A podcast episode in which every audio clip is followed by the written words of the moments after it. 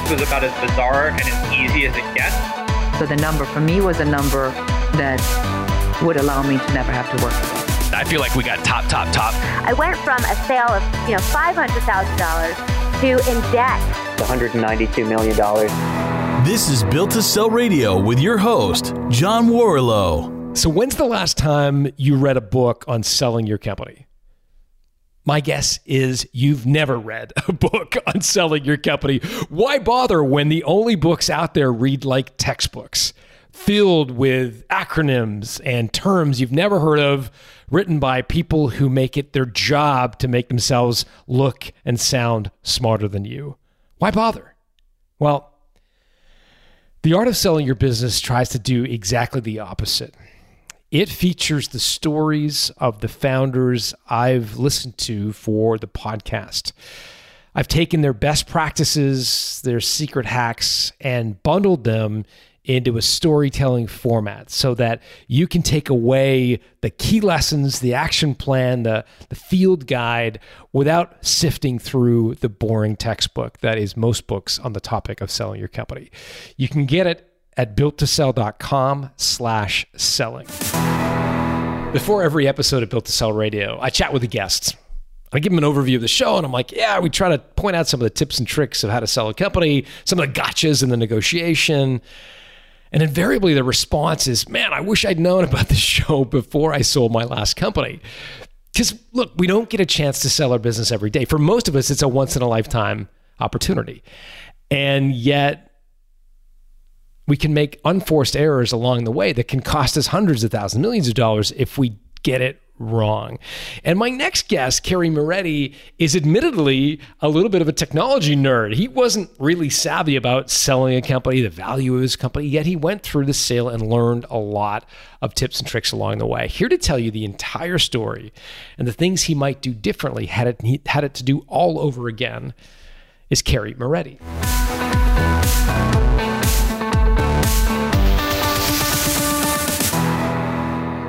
Kerry Moretti, welcome to Build Cell Radio. John, thank you for welcoming me. Thank you for having me on the show.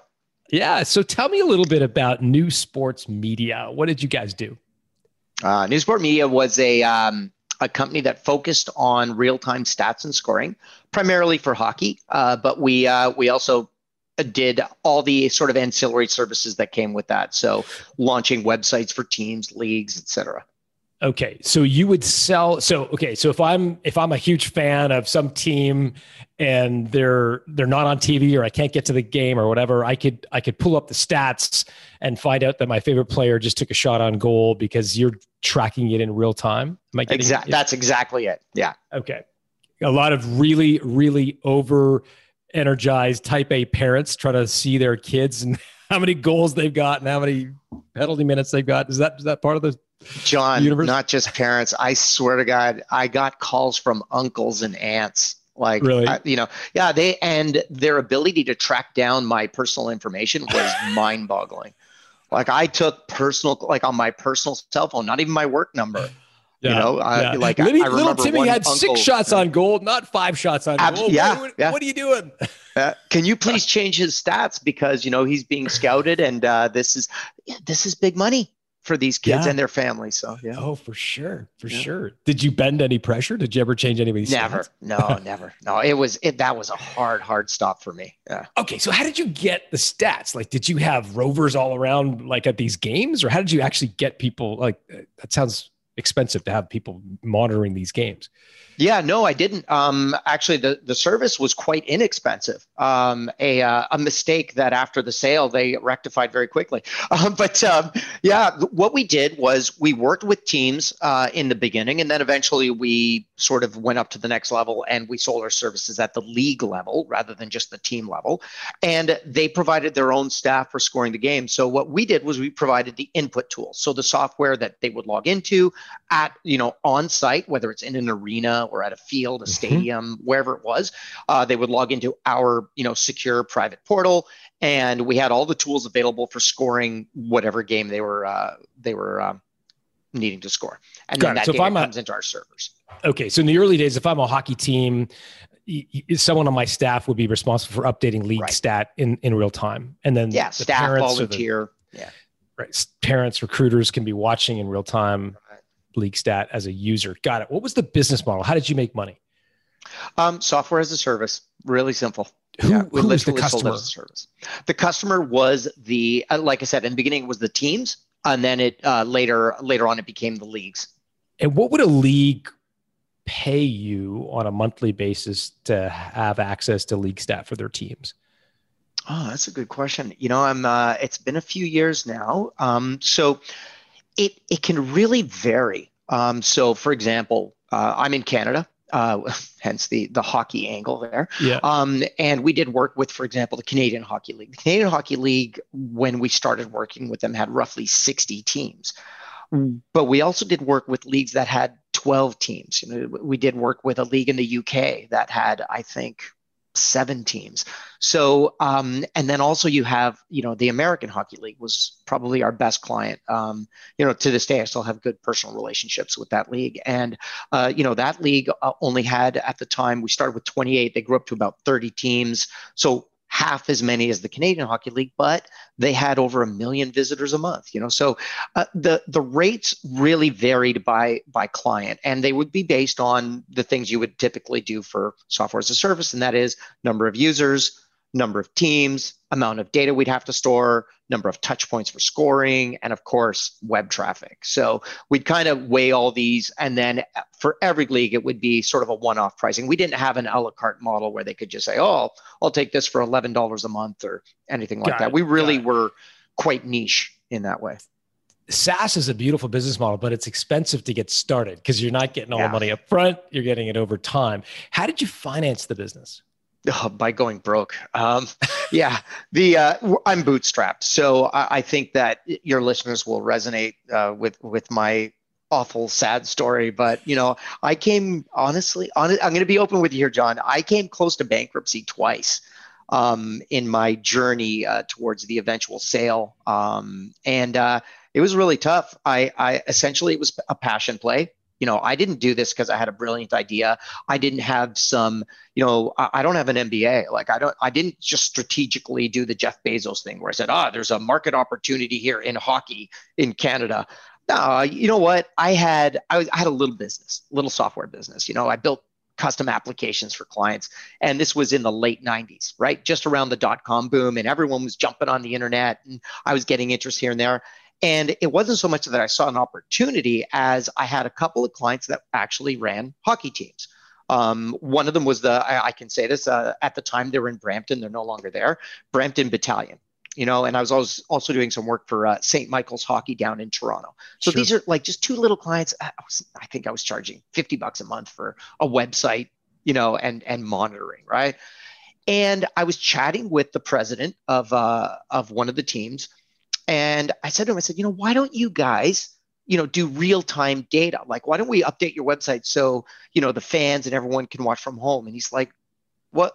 How does it like? You know, uh, at that time, you got to remember, late '90s, he didn't really get how the internet worked. He had not actually been on any websites at the time, right? This is like pretty early days. So I sketched out this idea for him, and he's like, that sounds really good. He says, you know, we're really struggling because we have a radio contract, but we can't get get the broad. Can you do the audio broadcasting too? Can you stream radio? I'm like, I don't know.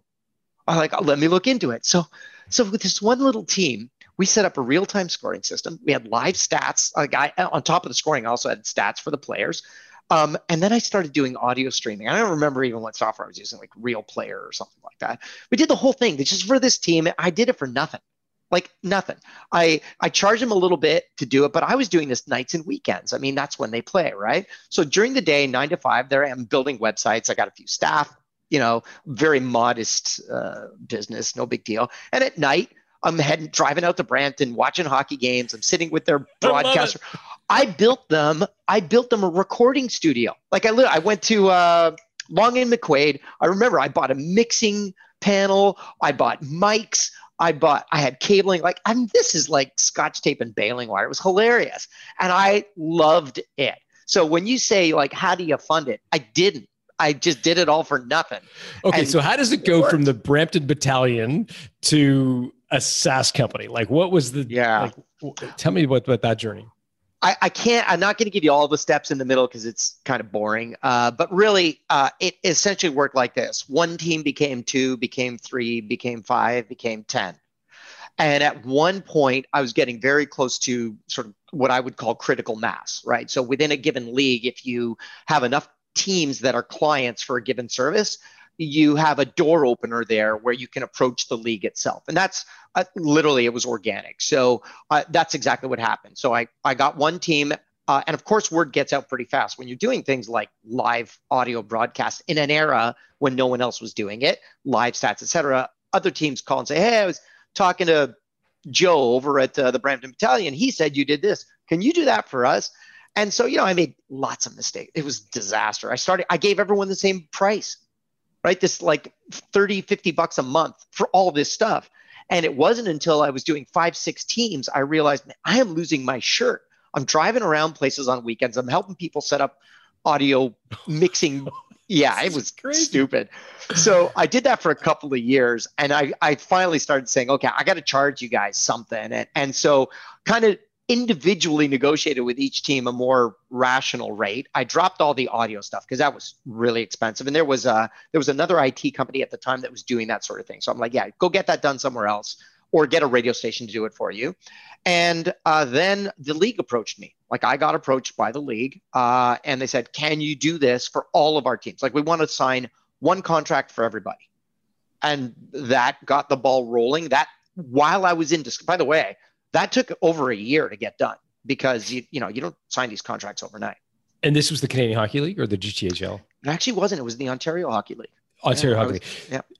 So as as you built out the business and started going to other hockey leagues, did you stay with the same sort of grassroots model where you pick up individual teams and then get critical mass and then go to the administration of the entire league? Or did after you kind of figured it out, so to speak, did you start going directly to the league itself? Yeah, the latter. I um I, I was I really thought my business model uh and it took a very good personal friend of mine by the way uh, to point this out to me. I thought my business model was brilliant. I was just going to keep getting teams until I have thousands of them and I'm going to charge them all 30 bucks or 50 bucks a month. I'm going to get so rich. And he's like, dude, you're losing so much money. Like he's, he, he's, a, he's an accountant. He's a CPA. And he sat down and he looked at my books. He did this business analysis. He says, you're going to, you are going to be fully bankrupt any day now you can't sustain this. The more customers you get, the more money you're going to lose. And I'm like, what? And and he sort of pointed out. He said, you have you do have a decent model here at the league level, right? He said, and so once he kind of pointed out, it became pretty obvious. I'm like, yeah. So okay. what was he pointing out? So at an individual team level, you weren't charging enough to. I just wasn't. Yeah, uh, you just can't. Uh, at the time, anyways. Again, the financial model. You know, let, we're fast forwarding now 15 years here, right? When I started, um, the financial model just couldn't bear it. Like there wasn't enough online advertising revenue out there. Teams really weren't focused on the internet. They were like, and and to a certain extent, they still aren't. Their gate is their money. Like, they don't sell tickets. I don't know how, to be honest. They're all surviving this pandemic, but without that, they just don't have the revenue. So the the web was really a bit of a cost center for them more than a revenue driver. Now that model has massively changed in the last, I'd say, ten years. But in at the time, way? that was the issue bring us up to present day like what's what's different now?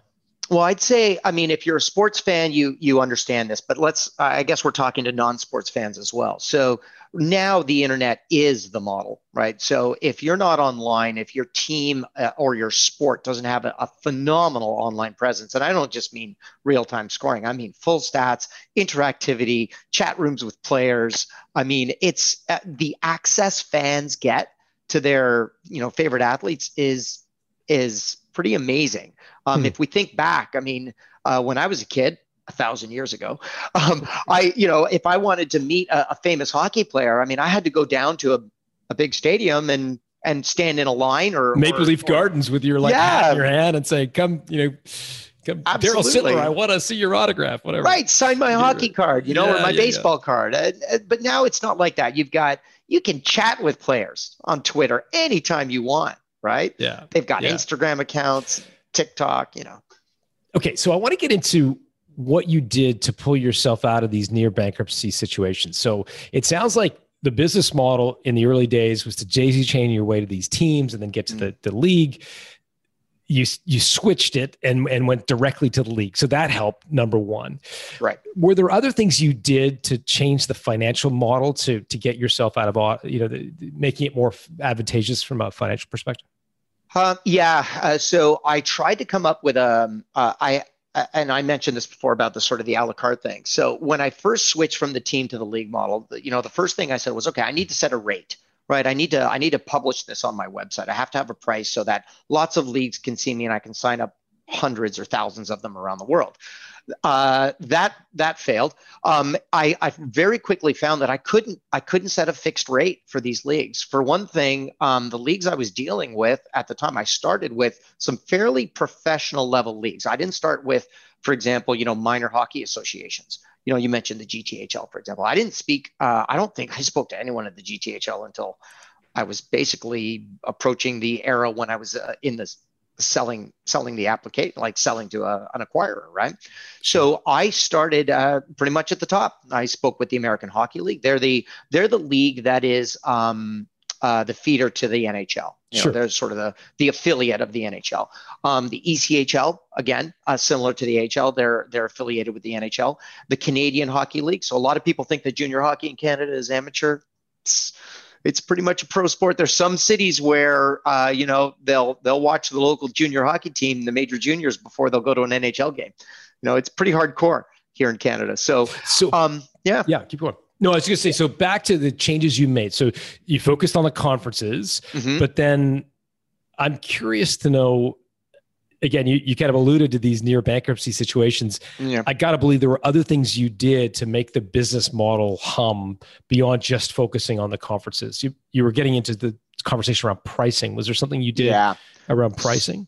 Yeah. So the first thing was was to come up with a sort of a, a rational formula, one that I couldn't uh, couldn't broadcast because there was no. I couldn't just say it's you know ten dollars per team per month or anything like that. I came up with sort of a, a flat rate per month that I started discussions with at the league level, and then what I did was I said, look, um, I can't do this. Like I don't have I don't have a, a VC backing me. I don't have any money. I literally have me, you know, um, and I have a, a mortgage that's it, right? So I can get a credit line. Um, that was it. So when the leagues came in, and you know, as they do with SaaS products, they're like, "Well, I love your product, and we're happy to pay, but we really needed to do this or that." So the second piece of my financial tweak that solved all my problems was, okay, we have two parts. Then we have our SaaS model, and we have professional services. So you get what you get the way it works is the way it works. We're not going to, you know, customize. I mean, we will bend over backward from a customer service perspective, but our application is our application. It's very expensive to change. You want to change, no problem. That's where professional services come in. So I had two revenue streams. And honestly, some years my professional services were better than my SaaS revenues. I know that doesn't you know from an acquirer perspective that's a that's a no-no everybody wants their mrr really really high but I, there was nothing I could do. I was bootstrapped. You know, I, I was self funded. The only way I could make it work um, was this. And you know what? It did. Like once I got those two things figured out, A, that I don't have to give everyone the same price because they're not getting the same output. And B, I can charge to upgrade my software if a client asks for it and they're willing to pay for it. So once I had those two things sorted, I never had another near bankruptcy again after that. Awesome. With regards to the professional services uh, did you charge for those up front? Did you bill them over time? Was it staged billing? Like, how did you charge? If I said, I love your product, but I want it to be in pink instead of black, uh, you said, sure, that'll be an extra X. Was the X billed up front over time at the end? How did you build the professional services? Yeah, the I mean, there were a couple different ways of doing it, but by and large, a lot like any um, any small IT company would. Um, so we had a small number of clients. You know, we had dozens verging on hundreds. We didn't have thousands right? So um, it was really easy. It de- sort of a, a, little bit would depend on the request. If something was really big and i saw a few clients were asking for it then i would say hey i'm, I'm sending this out. Anybody who wants it this is it's a fixed rate you're going to get it. Anyone who doesn't sign on and pay may or may not get it one day, but th- we're not going to be deploying it across our network. You know, this is going to be, and we had ways of feature gating. So we were able to actually release certain features for certain clients. so that we didn't get any of that sort of backbiting where, oh, you know, how come you gave it to them for nothing and I had to pay you? So that avoided all that. In terms of flat rate versus hourly, um, uh, uh, there was a little bit of an art to that, uh, less than less than math or science. Uh, a little bit was, you know, what I felt the, the customer would be you know willing to pay. You know would they be okay if i actually charged them my real time? And and sometimes they weren't and i really wanted the feature. So again comes back to the passion thing right? Um, yeah. at the time i was a coder. So i just code at night in my spare time and and eat the loss and and have a better product as a result. I get the fact that there was a uh, differing prices and is a little bit of art the science. Uh, I'm actually really curious about how you chose to invoice the customer for the custom work.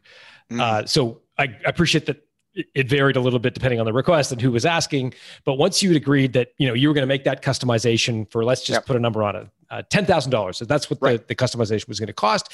Did you do the work, send the invoice at the end? Did you send the invoice at the beginning? Did you cut it up into payments? Like how did you bill the ten grand? Oh, okay, yeah, that simple question answer. So normally uh, we would do the work, we would release the feature we would have the customer validated that yes this is you have delivered what i wanted and at the very end of that month it would go on the invoice that had their next monthly SaaS. So we also build the monthly SaaS fees uh, monthly. Got it. Yeah, that sounded weird, uh, but you know, like so January one, they'd get a uh, an invoice for for February's fees. So the next round of invoices, and again, we did this to save money on administration and accounting, we would just throw any professional services that were approved and deployed, we just throw them onto the next invoice and they have net 30 to pay. Got it. Okay, that's helpful. How many employees did you have at, at, at the company at its height before you decided to sell? 27. 27. Maybe and what 29? were they all doing? Oh God, I don't know. It was such a mess. So I, I should I should also say Newsport Media did a lot more than just the real-time stats and scoring. The professional services kind of spun up and it turned into its own beast. Like we started doing websites for sports teams and associations that had nothing to do with our core product. Mm. Um, and at the time, I still had that small business mentality. So I was like, someone calls me and says, Hey, can you do this? The answer is, Of course. if you're going to pay me, I'll do it. Whatever. You know, I, we build websites. Back then, we didn't care what the hell kind of website we built. We just build it and charge. So it made a bit of a mess. It's actually what led to the sale in the end. I got so, our company got so wide. Like I said, 27 staff. I'd say of those 27, less than half were actually part of LeagueStat. Quite a bit less than half, I'd say, maybe seven, six, seven of them. So what are all these other staff doing? You know, we had some people doing project management, custom development, integration. We had retail web stores. We were building shops and websites. Yeah, wow. we were we were really scattered. And so you were kind of alluding to the this what I wanted to get into next, which was actually the, the decision to sell LeagueStat. Uh, so you're at 27 employees, seven of whom are working on this SaaS product called LeagueStat, but there's also a lot of a lot of other stuff going on.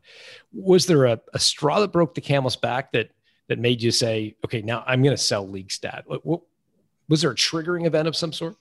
No, there really wasn't. Um, LeagueStat was kind of a kind of a funny thing. Uh, like I said, it wasn't like I had no um, I have no illusions to intelligence or business acumen. I don't have either of those. I'm just a, a guy. I'm actually a just a nerd. I'm barely a guy.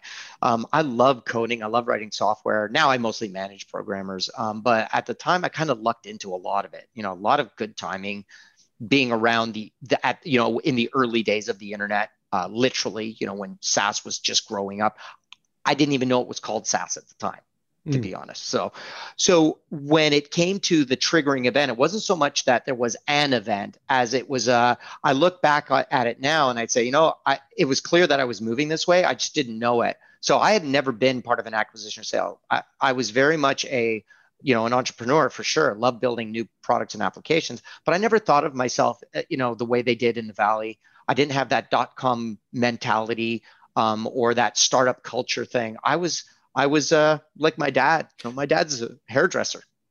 You know, so what and, happened? Did, did someone uh, approach you, or did you like? they did. It, yeah, it started uh, the very first year. Uh, the before I even had my first league launched, um, uh, someone approached me to acquire the software, and it was a, silly offer. So I was making more than what they had offered. So, and then what happened was, I'd get somebody would come along like every year. Some someone would acquire and and they rarely ever talked numbers. Sometimes I couldn't even tell that they were making a play at, for me. Like I, I mean, I was that clueless. Honest to God, like I'd have I'd get these out of the blue inquiries from a VC, literally saying, "Hey, you know, we're interested in in businesses and startups. You know, would you like to have a conversation?" I'm like, I don't know who this guy is. right? And, and not even follow up. But after a little while you know you can only do this so many times and not eventually clue in no matter how dumb i am. So i eventually figured out that oh there's people interested in my software. And once i figured that out then things changed pretty fast. I'd say from the moment that aha moment, like, hey, this is a thing that I can sell and people will give me money for, to the moment that I actually found an acquirer that was a good fit, I'd say that was about four years. Wow. Um, yeah, I'm not that fast. no, no, I, didn't mean to suggest that it was. I mean, I, I, just it's incredible that that's a. So what happened in those four years? Did so? I assume you started to answer those inquiries slightly differently. Yeah. So in total, by the way, it was almost 15 years from start to sale. So it was really just the first nine or 10. I was not interested. I, I literally, why would I sell my income? I, it was sure. the only way, it was how I paid my mortgage, raised my kids. I mean, it's how I earned a living. And I sure didn't want to get a job. After you do this long enough, you can't work for anybody. I'm totally unemployable. So, uh, yeah. So what happened was I kind of clued in at some point, you know, maybe, I don't know, 2010, 2012.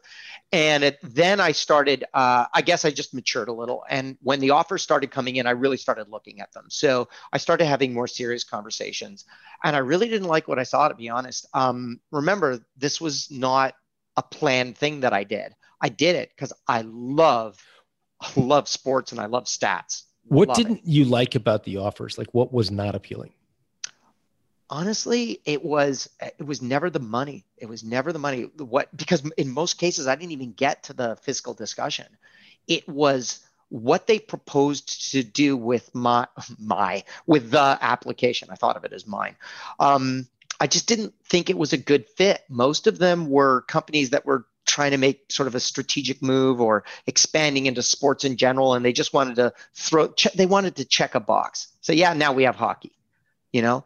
Um, and i'm not going to name names. They're all out there. They're all still out there. All these companies are still there. It's a small space you know mm-hmm. um, it for sports very small space. So i just wasn't interested. And then one day um, the eventual acquirer came along and uh, he didn't approach me directly the, the owner of the company. It was uh, you know someone who knew me through one of my clients that I had met at a hockey conference and you know blah blah blah and he said hey uh, you know I'm doing some work with this great new company that I think we should we could do some work together. I thought it was a that he wanted to buy my software, not my software. I thought he just wanted to become a customer. To be hmm. honest, mm. it was a strange uh, it was a strange email. I said, yeah, sure, you know. Uh, and so I we met, we had lunch and coffee, and it was a very weird lunch because I'm sitting there thinking, oh, this guy is working for a league, and then at some point I'm like, what are you saying to me?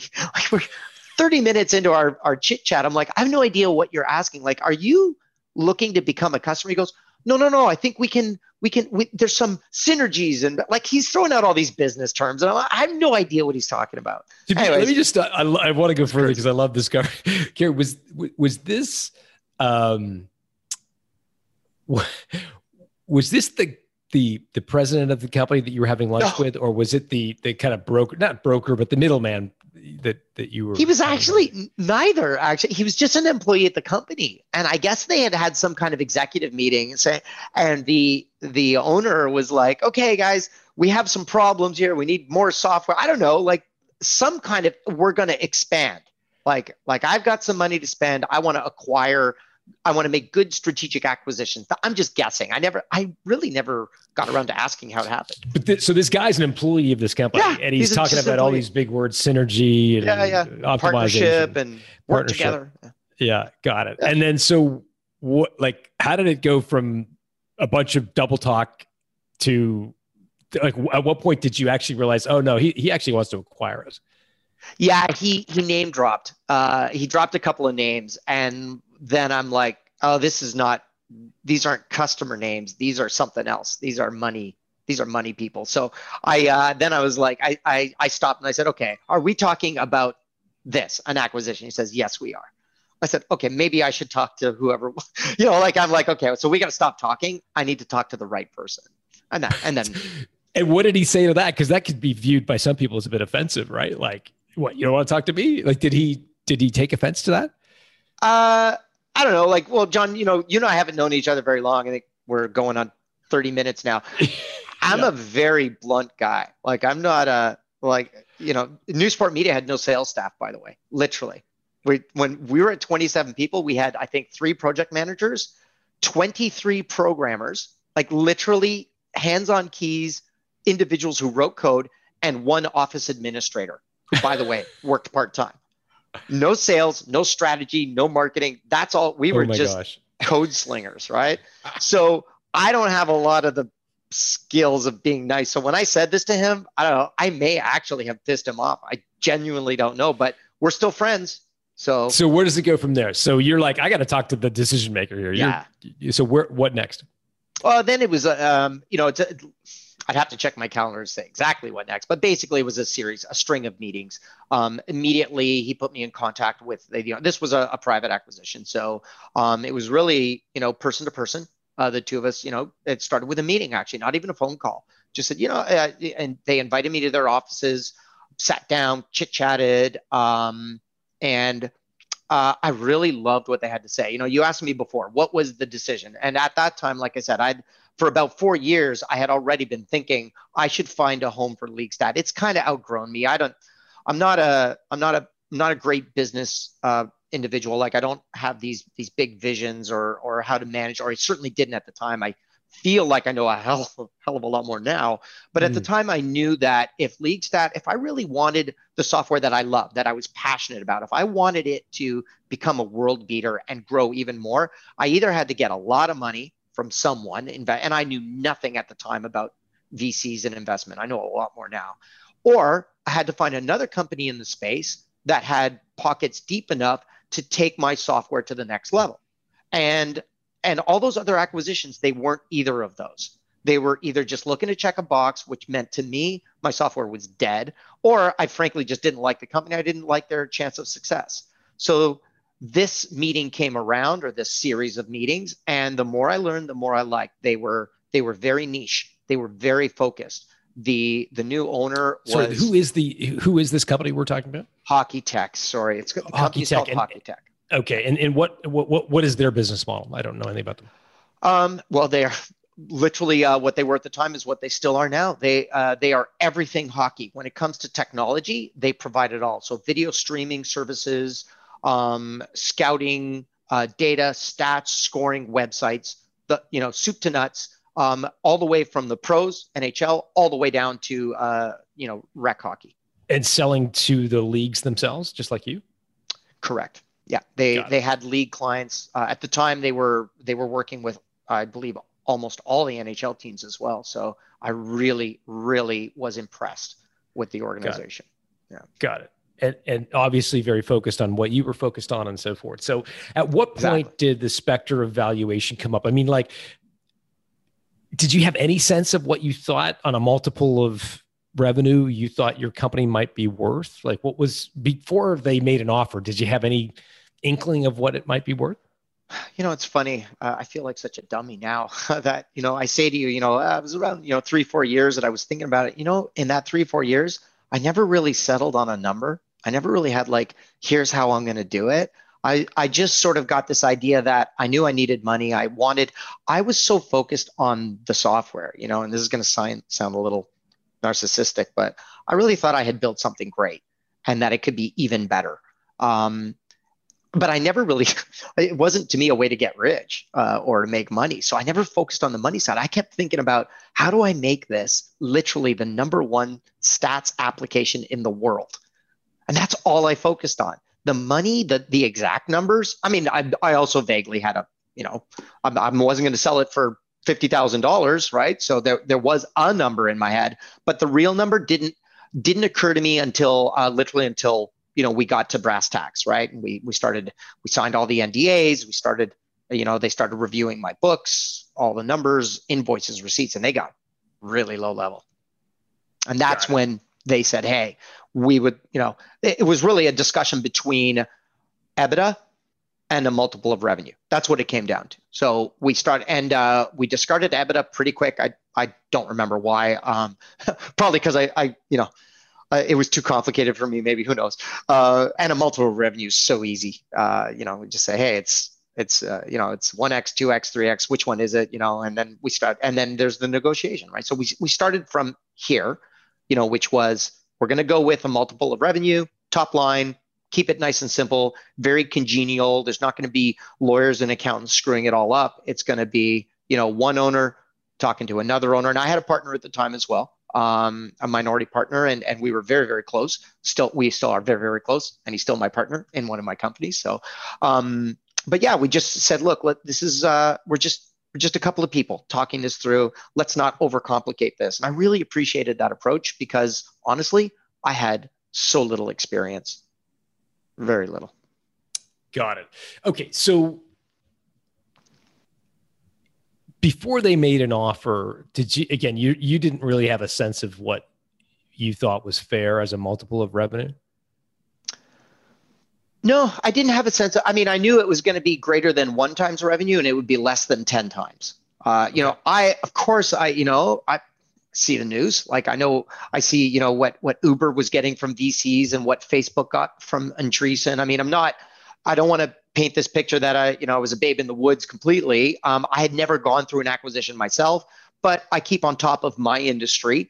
Um, I've always been fascinated by the business of technology. Mm-hmm. So I had some ideas that we needed to be somewhere between, you know, one times and 10 times. And really, a 10 times multiplier, that, that wasn't going to be in the cards for me. Not at all. I mean, that, I wasn't running that kind of a business. This wasn't a business that had, you know, a global, you know, potential customer base, very niche. And I wanted to keep it that way. And I got that. To me, like I said, the focus was let's find a number, even if it's a number that uh, I would not feel as happy with, but that would guarantee a future for my software than than I was about you know I, this was not all about me getting an exit and retiring. I knew that no matter what I got, I wasn't gonna I wasn't gonna move to Hawaii on the money. Yeah, no yeah. matter what. So why fight? You know. So did they make the first move, or did they ask you what do you want for it? They asked first, absolutely. And what did you uh, say? I prevaricated completely. I, what does I prevaricated mean? Oh, I, I waffled. I, I was well, um, I don't know, uh, blah, blah, blah, blah. I had no idea what to say, and I knew the question was coming. And uh, my my partner at the time and I we had talked about it, and I was just I don't know. I just couldn't say. I was I was I'm embarrassed. Well, it probably was it was a wise move in the sense that you know he who starts first always loses the negotiation, or at least you know that there's a, there's a philosophy around that. So, what was their first offer in terms of multiple of of uh, of revenue? Well, they started right at the bottom, right? they started at, one X. Yeah, yeah, one time. They're like, you know, what's the bare minimum we think we can get away with? You yeah, know, what was and, your reaction to that? Uh, actually, I was, you know, even one times to me was actually not not that bad. Like it was it was not a bad number. Um, again, because I was more focused on the software. But yeah, you know, then then we went we went up from there. Of course, I don't want to say how far or anything like that because it, it was a private sale. So okay, okay, no problem. So at at what point did you guys so when you're talking about one times or 10 times or like you know like the, the ranges and so forth of revenue um, were you talking about the entire business all 27 employees and the professional services as well or was was it was it really just the revenue associated with the, the product LeagueStat? Mm, yeah, good question. No, this was this was an asset sale. So they they they were they made that clear at the outset. They were not interested in my empire, my you know the the whole footprint. They were they were hockey.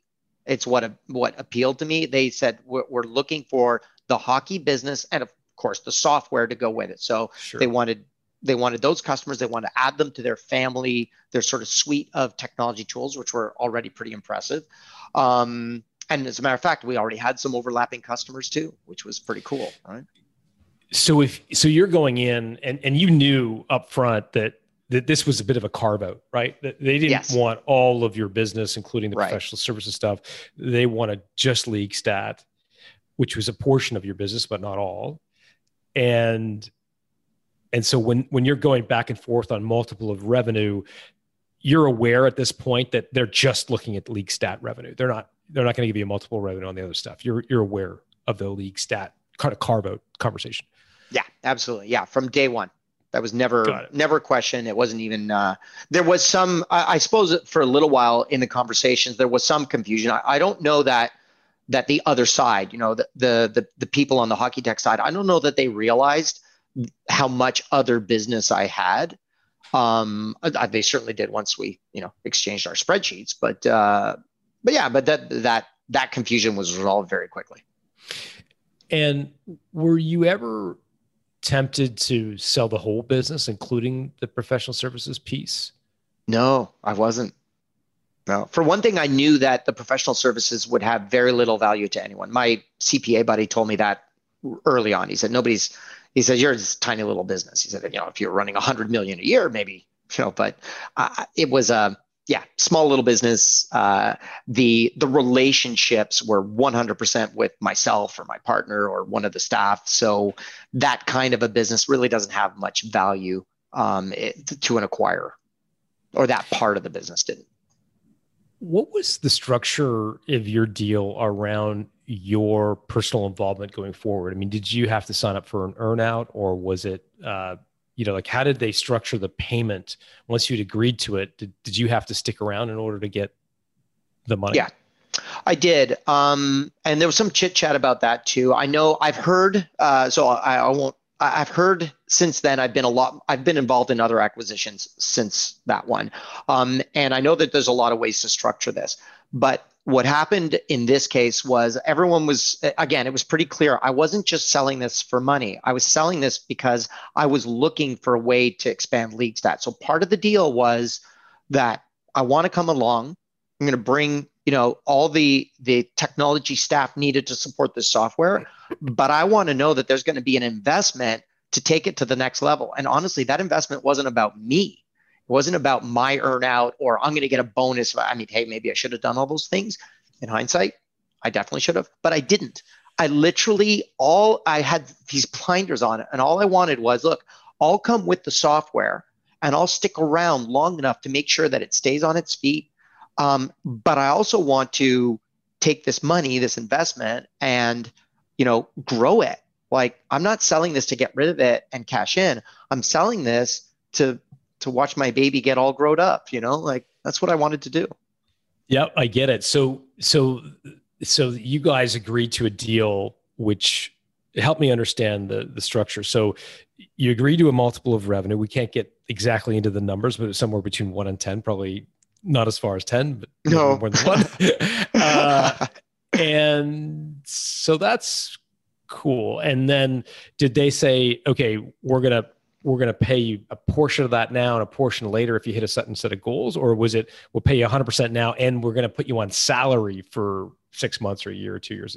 Like what was the how did they compensate you for sticking around basically yeah, so yeah, two pieces. Uh, one was that the sale itself wouldn't be final, uh, nor would all the funds be transferred until um, uh, I had met certain obligations within the contract. So we set up a contract um, uh, that I was to come on board uh, full time. They they um, I came on it. Can't remember what my initial title was, but I became CTO for Hockey Tech. Um, and uh, yeah, it was pretty pretty simple stuff. So like we had the sale, we agreed on numbers it was not going to really close for about a uh, I can't remember if it was 12 months, 18 months, something like that. And there were incentives for another couple of years after that, um, which is kind of made me feel good. You know, uh, uh, maybe that's maybe that was part of the ploy. You know, and again, I was not very savvy at the time, but it did make me feel good. It made me feel like I was wanted at this new company that I wasn't going to be just. Yeah, yeah, there were you know incentives uh, in terms of you know uh, my equity, my stake. Uh, and it was really clear. And the new owner made it super clear. He says, he said, I value you. I want you here. And I'm going to prove that in this contract. So, you know, there was like, I couldn't be fired. It was, you know, as long as I met the obligations, I had pretty much had a guaranteed job for several years. You know, it was, it was really, honestly, really a pleasant experience. I know not every sale is, but mine was. You mentioned equity. Are you saying that some of the way Hockey Tech bought your business was by giving you equity in their business?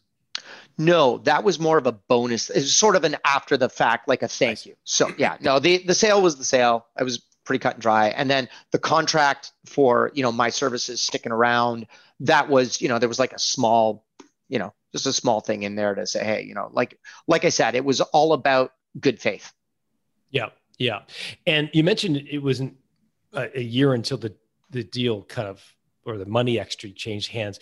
Was the contract, you know, did like it was literally just you showing up to work was the obligation and you you know passing over the keys to the server and stuff like that it wasn't that you had targets to hit uh, in order to achieve the the pay you know the the agreed to amount or or was it a little bit of both um, so you know most it, yeah it wasn't just me you know showing up there were um, i was i was responsible for the customer base you know so I'll just give you a crazy scenario because it, it never happened and it was not going to happen. But if after, let's say, three months, if literally every single customer had walked, well, you know, that wouldn't have been so good for the deal, right? So, you know, there was a stipulation in there that, uh, you know, uh, it was everything was very reasonable. It wasn't like I was forced or required to double revenues or anything at all like that. But there was certainly an expectation that I wasn't going to do all this and then sell out the customers or, you know, swing a deal with a competitor behind the scenes, you know, all the, you know, all that kind of crazy stuff. No, it was, it was a uh, very above board, uh, the kind of thing you'd expect in a contract like this. You know,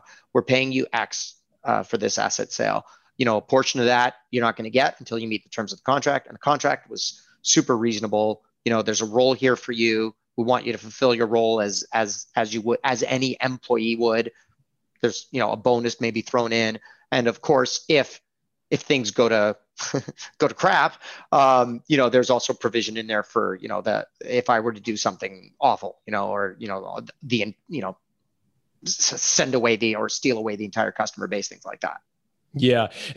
I, I, I'm digging in here because, you know, this, the, the pandemic has been such a, such a curveball for so many businesses mm-hmm. where, you know, anyone running a company for 10 years would you know, very predictable, same every year, all good, customers are happy.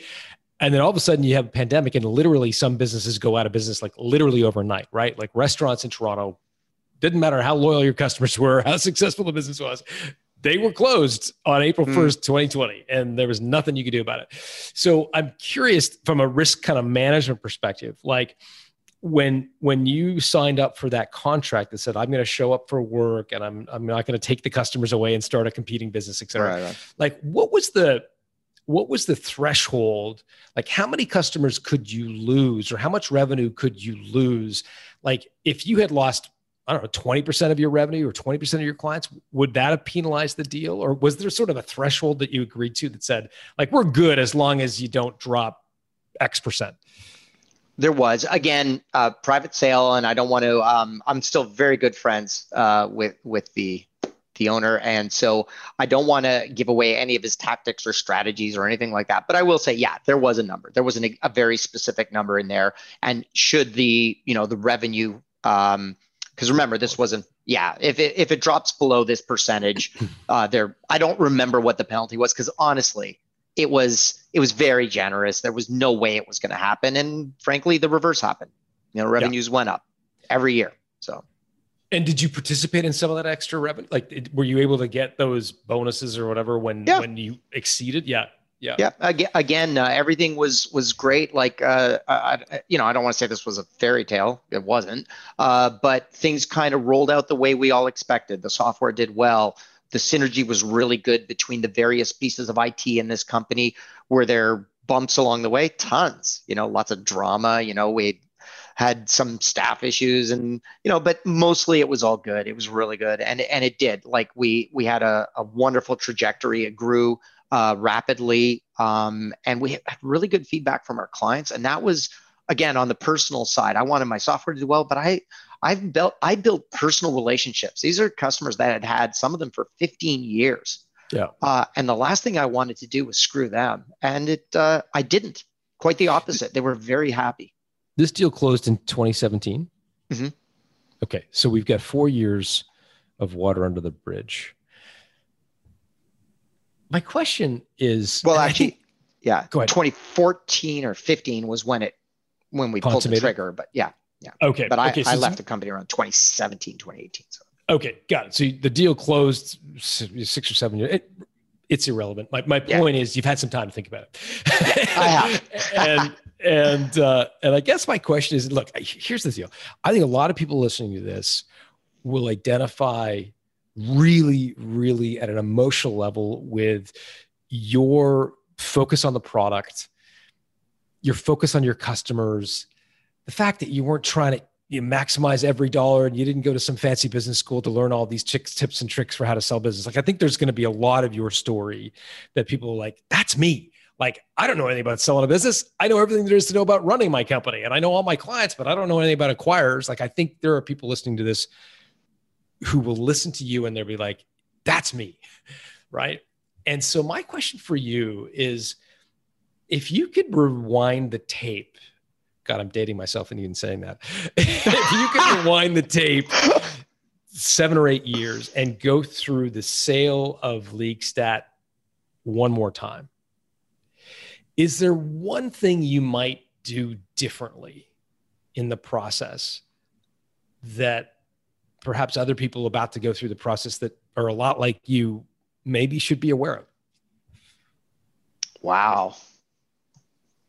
That is interesting. So one thing, if I had to pick one thing, um, can I pick two? Would that be Sure, okay? Like, go. or one, Two. let's call one and a half. All right. Yeah. So I would probably have been uh, found someone, either my partner or a third party, to help with the negotiations um, in terms of just everything. In the end, I want to be clear.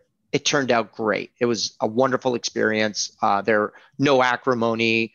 Um, but the reality is, I was very inexperienced. Uh, my partner uh, ha- actually had a lot more business experience than I did, but even he had never gone through an asset sale before.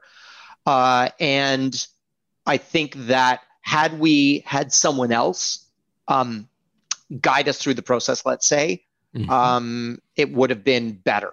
It would have been better for us in the end. I don't want to be too cryptic here. I mean, I, when I say better, I think that it would have been better all around, better for Hockey Tech, better for us. I think that, you know, uh, like again, money aside, you know, could we have negotiated a higher number? I don't know. That's you know, to relitigate that now, tough call. I I could probably call them up and say, hey, how much money did I leave on the table? I've never asked. I don't. I don't probably want to know. Uh, but I think that uh, because I didn't know a ton, um, maybe there were different ways to structure it, different things I could have done. And and I remember, because it was an asset sale, I still had another company. And I did find for a little while, uh, probably the first six to eight months, it was really hard.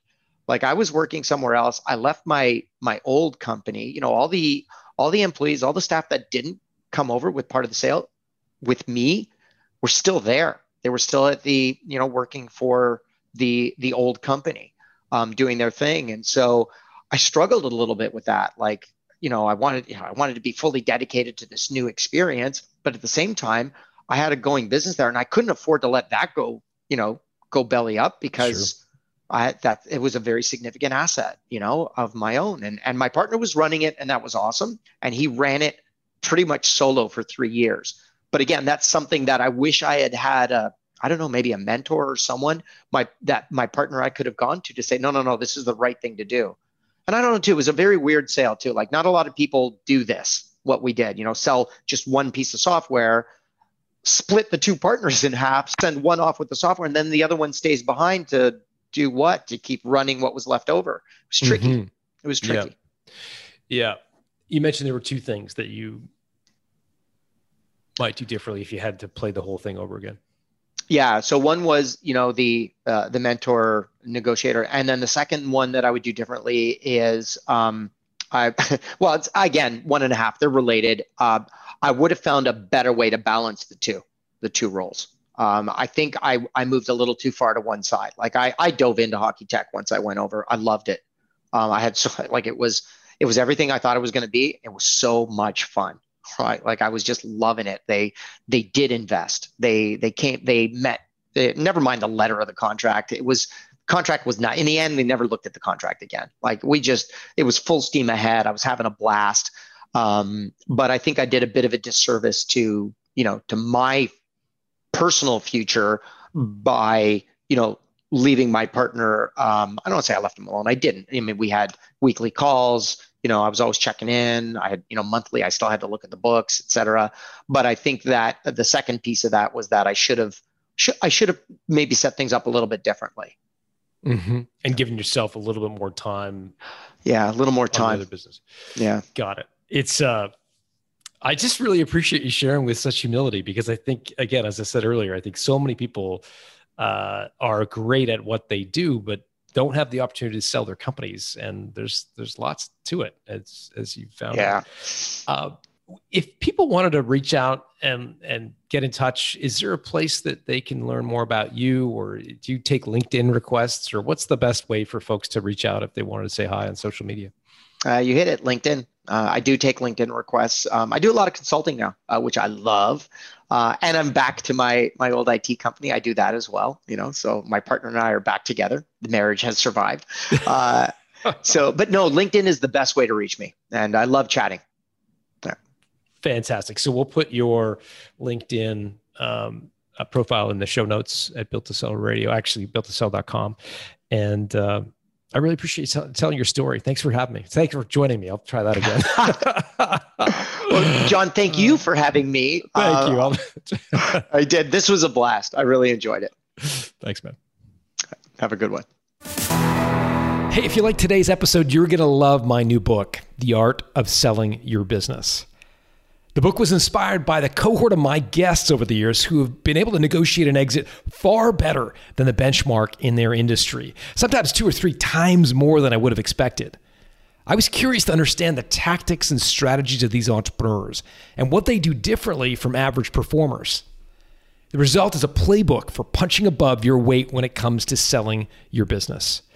To learn more, go to builttosell.com slash selling where we put together a collection of gifts for listeners who order the book. Just go to builttosell.com slash selling. Built to Sell Radio is produced by Haley Parkhill. Our audio and video engineer is Dennis Labataglia. If you like what you've just heard, subscribe to get a new episode delivered to your inbox each week. Just go to builttosell.com.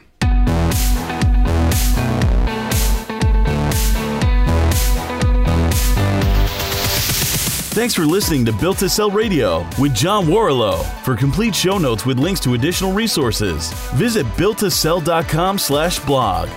John is the founder of the Value Builder System. To find out how to improve the value of your business by 71%, visit valuebuildersystem.com.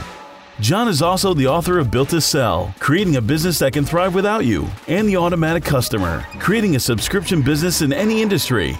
Connect with John at facebook.com slash built to sell or on Twitter at John Warrillow, W A R R I L L O W. Thanks for listening.